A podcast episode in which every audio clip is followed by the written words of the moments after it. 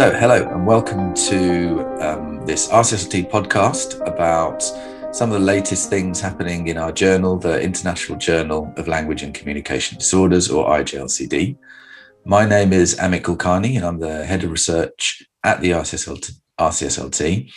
And today I'm talking to Professor James Law and Dr. Jenna Charlton about their paper, which is entitled Telepractice for Children and Young People with Communication Disabilities employing the COM-B model to review the intervention literature and inform guidance of practitioners. So, James and Jenna, hello. Hello. Hi.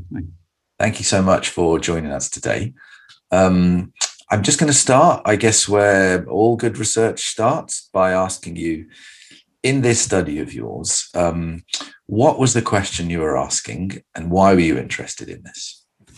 Okay, I'll start with that one. Um, well, so this, this the whole paper started uh, to be developed once lockdown started in March 2020, because it was quite clear from the work that college was doing, but also work that we were hearing about on the ground, that people were switching their model of service delivery from face-to-face or you know clinic-based work, let's call it that, uh, to online, um, and they were reacting to what they had to do uh, but we were conscious that we didn't really know what the evidence was behind it. So we then started looking at what the evidence was, you know, does it work type evidence. Um, and we came across a bit of a problem that there were reviews. So we, we carried out a, a, review of reviews, as it were. Mm-hmm. And uh, they give very mixed results from very mixed sort of studies. So we took a step back and we thought, well, is there an overarching framework we can apply to this, which would help people not only understand what people have and haven't done in the past, but also what they might do in the future? So we were trying to look backwards at the literature, but in order to look forwards to what people would be doing in the future. Yeah, yeah, that's that's really interesting. I could. There's such a a big time of change, wasn't it, in terms of what services were having to do and fantastic that what you were aiming to do was to really take a deep dive into not only whether telepractice could be effective, but also, you know, under what conditions and um, in what style could it be most effective. Um, you used a review method called a rapid review, and we have not a huge amount of time in these podcasts, so we won't go into detail about the, the review methodology here. But listeners, please do refer to the paper for further information. It's um, a fantastic approach to getting a slightly quicker overview of the literature that's nonetheless um, very systematically done. Can I ask you, though, James and Jenna, why did you use this approach? So obviously, as James said, within the context of COVID and um, and service delivery changing so rapidly, so quickly, um, you know, we we were limited on time, but what, as you said, um, a, a, rapid review allows you to do is to to get a, a quite a general but representative overview of the literature. Yeah. Um, and still produce quite a rigorous, robust scientific output, but it, it doesn't require any in-depth analysis of data. Um, so as James said before, it's a review of reviews. So it's a general overview of, of the literature. So am I right in thinking that one of the reasons you chose this rapid review approach. Obviously, the rapidity is key given the nature of the um, the changes to services. But one of the other reasons was that there were previously other systematic reviews that had happened in this area, and using your using this approach, you could pull the findings from these reviews. Have I got yes. that correct? Yes. Yeah. Yeah, so that using this approach, you do still pick up those systematic reviews that have previously been carried out. Yeah. Okay. Mm-hmm. We're also trying to to read across between different uh, disabilities that we've, we've, for children. Yeah. So we want, wanted to pick out work that dealt with children with speech and language disorders, but also children with autism, children with yeah. AMA. So, yeah. Uh, and this allows you to do that to some extent. Okay, and I presume you're focused on, you know, although you included kids with these other developmental and or sort of neurodevelopmental conditions, um, it was it was the sort of language and communication aspects of those children's development within those other reviews that was the focus. Is, is that correct? Well, it would only, if we had autism, for example, it would only be relevant if we had language and communication outcomes for the autistic children. So that's true. In the case of uh, stammering, of course, they would all have speech outcomes of some sort. Sure.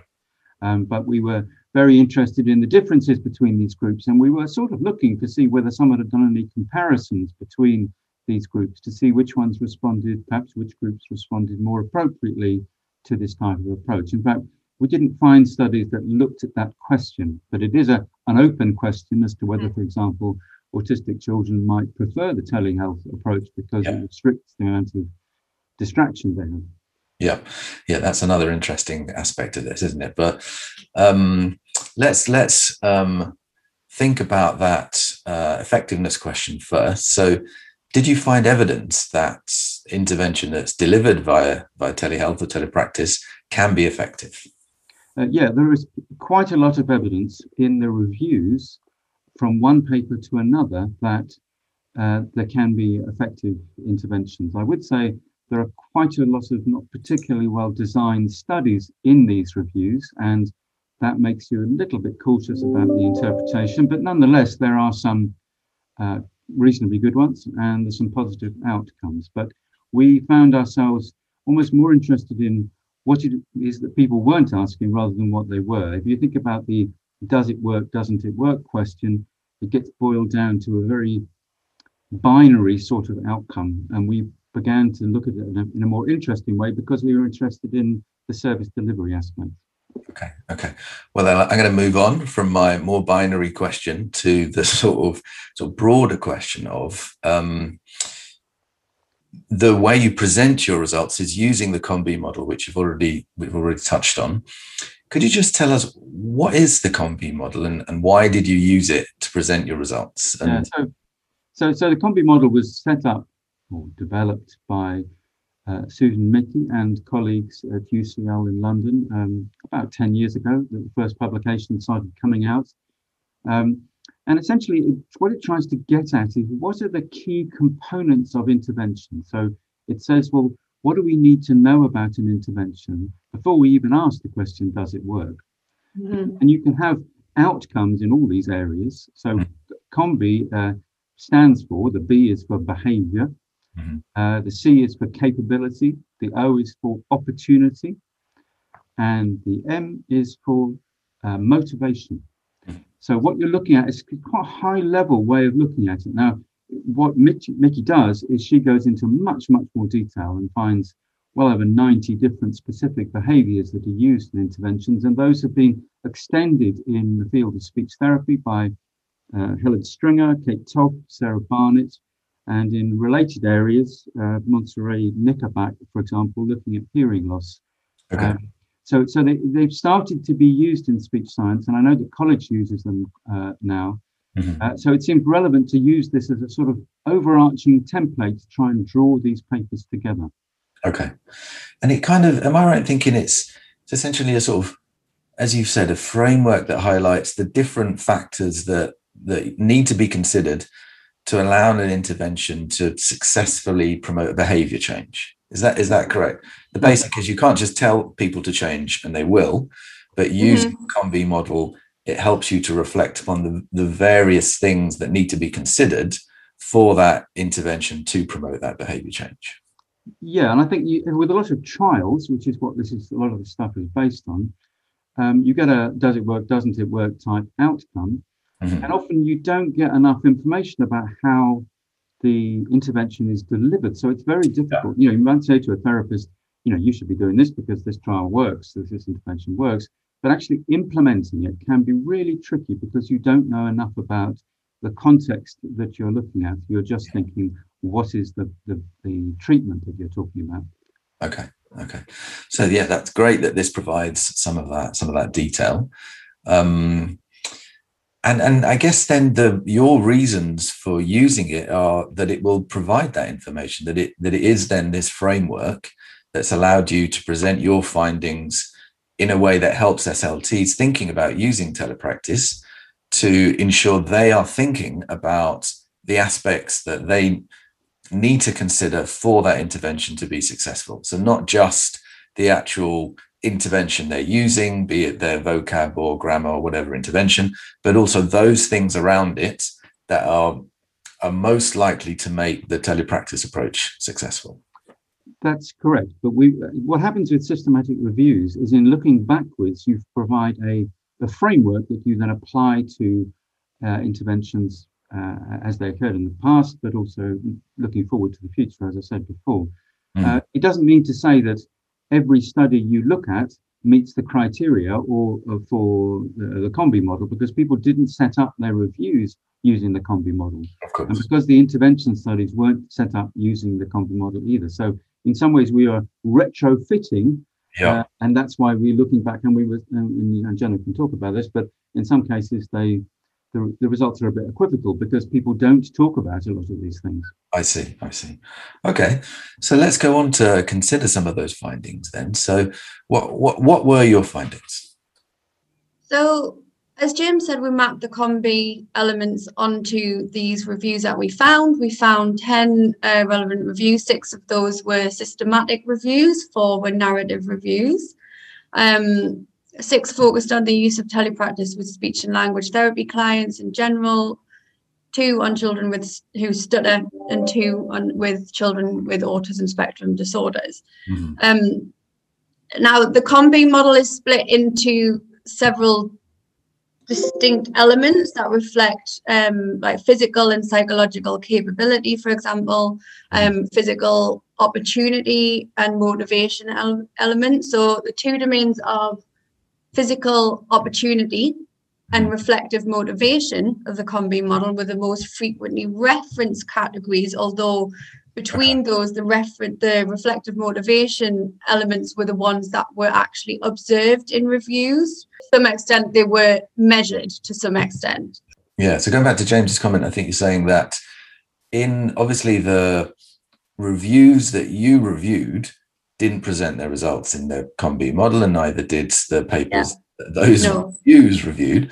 However, you were able to extrapolate information particularly relating to those areas of the COM-B model that you've just talked about. Yeah. Um, and as James says, kind of in a, this retrofitting approach, um, draw out recommendations looking forward for therapists that um, you, you have you have pulled from this approach. Yeah. So essentially, what we've done is is, is coded these reviews using the COM-B elements yeah, to okay. see which are most frequently or less frequently referenced or observed across the reviews. Um, the capability elements, so physical and psychological capability, are referenced far less than the other elements of COM-B across these reviews. Okay. Um, so I think considering those in future and whether people do have the physical and psychological capabilities to take part is, is, is important going ahead. Okay. Okay, so that's that's really interesting to hear that um, from the reviews you looked at, you were able to make recommendations based upon some aspects of the COM-B model and, and less so in others. What what do they look like in practical terms for therapists? I know within the paper, what one thing that I find fantastic is, just quite how usable the final recommendations are. They're very practical. They consider you know aspects of of just the setup of the telepractice intervention yeah. um could you tell us a little bit about yeah so i think i think these are these recommendations are things that uh, actually when you look at them they're quite straightforward and they're easily overlooked um, because some of them obviously seem quite obvious mm-hmm. but actually you know going by what we found is actually they're, they're not referenced or observed at all in the literature so, for example, physical capability might involve making sure that the, the child and the parent have sufficient skill to work with the technology suggested, especially important with all these advances in technology over the recent years. Mm-hmm. And, and different access to technology. So, not every family will have appropriate access to the correct technology. So, considering that. Yeah. Um, psychological capabilities. So, does the child have sufficient attentional skill to mm-hmm. manage that interaction online, mm-hmm. um, which is very much different. You can imagine a child who perhaps has ADHD might find that difficult. Mm-hmm. Um, physical opportunities, again, the right equipment and space needs to be available for the child to carry out the, the session. Um, and the parent needs to be made uh, needs to be clear what is needed in terms of time commitment because actually these interventions and these telepractice sessions have to be facilitated with children by their parents or their carers really. Yeah yeah. As you say they seem quite straightforward. Yeah. They are really practical recommendations that you have drawn from the evidence that you know give a, a green light for clinicians out there to really carefully think about these um, as well as of course thinking about the details of their intervention so thank you so much for that um, is there anything else about the sort of results and the discussion from your study that you'd want to talk about at this stage? Uh, well, I, I, would just add that um, we want this to be useful in the years to come. Uh, it's quite clear that people were bounced into telepractice, just mm-hmm. what happened. Um, we are fairly clear that uh, people won't bounce out of it and then forget about it. People are going to use what is commonly called a hybrid approach, where they mix and match. And my feeling is some of these um, the COM-B aspects of it could equally well be applied to people's standard practice, actually. Mm-hmm. Um, yeah. But the idea is that it would help them consider uh, to practitioners to help them consider what they do in their clinics, but also the research community to consider what they need to be measuring because all these the comms of the COM-B uh, all have potentially have outcomes you know there are potentially measurement mm-hmm. issues here about what you're actually looking at in the child rather than just the outcome uh, considered for example for i don't know phonological awareness or something or vocabulary as you mentioned that's been a really nice introduction to those recommendations and then as you say some of the i think that another point to take away is that you have developed these recommendations in some areas based upon a fair amount of evidence, but in other areas you found there was less evidence. So, what does that mean for clinicians looking to draw from this study? I mean, we always, in this podcast, I always say the podcast is an introduction. Please do go away and read the paper if you're thinking of drawing from the study, because then you get all the detail and consider the applicability to that particular client in front of you.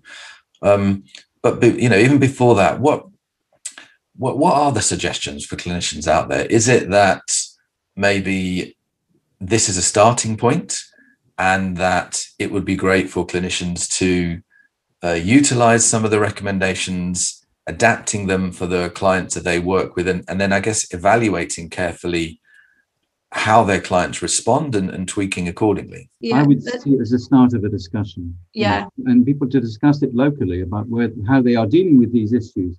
Because my suspicion is if the literature is anything to go by, that a lot of these issues aren't even considered by many uh, clinicians or groups of clinicians. And I think there's a whole you know reading club or you know book club type discussion about where this fits in with what people are offering locally in okay. the future and how they're going to balance it in terms of their hybrid and face-to-face work. Yeah. Yeah, and I think there's a lot more room for further research around um, how different groups of children respond to telepractice. Mm-hmm. Um, so there's some indicative evidence that, for example, children with autism may prefer this mode of service delivery. Mm-hmm. Um, but it needs to be backed up by further literature, I think. And, and thinking about the acceptability of telepractice from a parent and and the child's perspective as well mm-hmm. um, and how different different uh, populations might respond differently yeah. to telepractice so there's a lot more research and evidence to be collected around around that and I, th- I think i might just add actually that we need to be thinking about the therapist's well-being in using telepractice we've all been zoomed out over the last few months mm. it's quite exhausting and i think um, we need to be considerate of um, I'm going to say the health, but the mental health perhaps, or the stress of the on the therapist of using this model of service delivery. So it might work on a one-to-one with an individual, but if you're doing it all week, how do, how well does that work? And I, so that's a consideration from our point of view as well. This wasn't covered in the literature at all, so it's pretty much ignored in the mm. literature. Yeah, mm. yeah, that's interesting. Um, I can see that you know even from submissions we've had to the bulletin, there's um, a real interest in telepractice, partly because, you know, let's say in a rural community, it might cut down on extensive traveling time and allow for not only cost savings, but also allow for um, therapists to be seeing more clients throughout the day. And it's interesting this point you make about um, there is a there is a flip side to this. There are demands put upon the therapist by using a telepractice model, and, and those need to be carefully considered amongst all the other things. Yes, in fact, you can apply the COM-B model to the therapist as well, actually, using in that sort of uh, those terms. I think the the geographical reasons are very relevant, and in fact, that's where most of the telepractice literature has come from in the past. Is, is people in you know Western Australia or somewhere like that, where there's huge distances to cover, and it's really not practical for people to come to clinics. Mm-hmm. And that applies to a lesser extent in the UK, but there are areas in the UK where that's very relevant. I think the other aspect of it which is relevant to this is that it may give people access to services which they found uh, tricky in the past. Yeah. It's not just about geography, but it may be about the physical, the maybe not simply the physical proximity, but the the ease of access to your therapist through through telepractice. You know, GPs are using this sort of technique, and it it should make services more equitable in their delivery. Mm. I think there's a strong thing, to, strong uh, idea to be uh, explored there, and to, we need to find out more about it. Hmm. So, you're, are you suggesting that there's potentially sort of communities that maybe were difficult to reach via standard service delivery that maybe via a telepractice method of delivery there, there could be inroads made yeah i mean i think there, there's quite a lot of evidence that there's some uh, social inequalities in access to therapy services. It varies a bit depending on what you're dealing with, but um, but this technique, this if you can call it that, uh, this this this method of service delivery may overcome some of those problems and make it uh, make services more equitable as far as access is concerned. So that's partly about geography, but also about access in a more personal sort of sense. And I think that's one thing. So I think there's a um, I mean, I, I would worry about a, an economic model of this, which is just being driven by numbers. Because I think if you, and that's my point about stress for therapists, that if you fill your day up with these sorts of uh, interactions, you may burn your therapist out because it's very intense, this type of work. Yeah. Um, so I, that, that's the point there. Uh, so if people are using cost drivers as the only rationale, I, am not sure that's very acceptable. But yeah. I think if you can improve access you're getting into something much more interesting for therapists. I just uh, wanted to offer you if there are any final take home messages you have for listeners. Uh, well, I, I, was going to say that I think people ought to acknowledge that college has done a really good bit of leadership on telepractice. I'm not just being creep, actually, but because you're here. But I think it has been very productive. And I think there has also been these surveys that college has been doing. Mm-hmm. And uh, we've got a new one com- coming out, which we've been contributing to, which will be coming out in July, which is about telepractice in the context of public health, which we'd very much like people's input on uh, yep.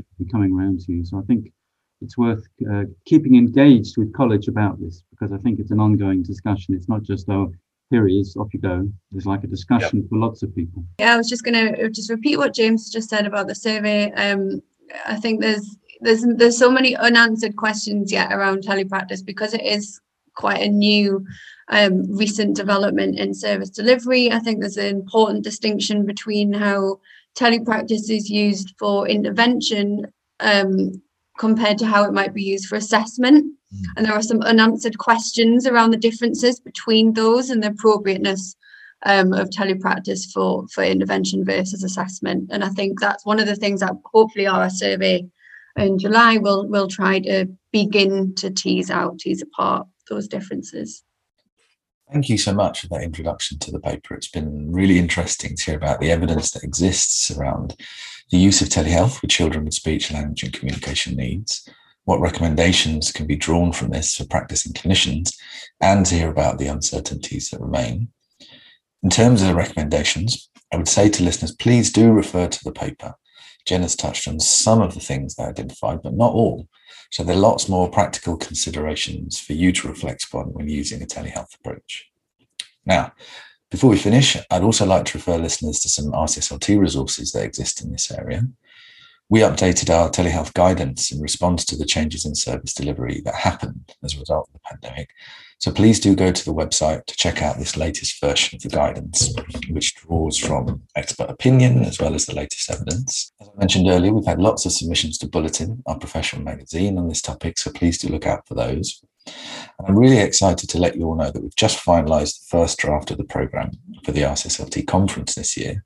And we've received lots of submissions around telehealth and service delivery. So we've been able to include verbal and poster presentations on this topic. Our conference is in October. It is virtual this year, and the costs have been kept as low as possible. So hopefully it's accessible to everyone. And clearly, I'm completely biased, but I really would recommend attending to hear about all the latest goings on in SLT, including lots of great clinical work and, of course, lots of research. One other thing I wanted to mention was a great resource that was produced by ResNet SLT and ESLA, which is a webinar that took place on the topic of telehealth um, a little while ago. For anyone that doesn't know, ESLA are the European Speech and Language Association, and ResNet SLT is essentially an, an online SLT journal club. And they're a group of fantastic therapists who have a website, a Twitter handle, and they host monthly tweet chats that are focused on all things SLT research. And as I say, fairly recently, together with, with ESLA, they ran this joint webinar tweet chat with one of the other authors of the paper we've been talking about today. So please do look that up. And, and actually, in fact, please do regularly check out ResNet. They have a, a Twitter handle at ResNet SLT. Um, and you can join their monthly tweet chats with the hashtag ResNetSLT at 7.30 on the last Wednesday of every month for what's always a really enlightening discussion about uh, different aspects of SLT research. Just want to finish by making a plug for some other IJLCD initiatives. So um, for RCSLT members, you'll have seen our new look bulletin, and we'll always have now one page at least in the bulletin dedicated to all things IJLCD, where we'll have things like news updates, but we're also going to start having roundups of the papers published in the IJLCD. So um, the editor in chief will be writing these, and Dr. Joanne Cleland has written the first one in July, thinking about recent papers published in the sort of pediatric um, sphere. So please do have a look at those. It's a great way to connect with the IJLCD and, and highlight the papers which you can go to if you're interested. Okay, thanks so much for that, then, both of you, and um, look forward to further research in this area. Thank you for having us. Thank you. Thanks so much.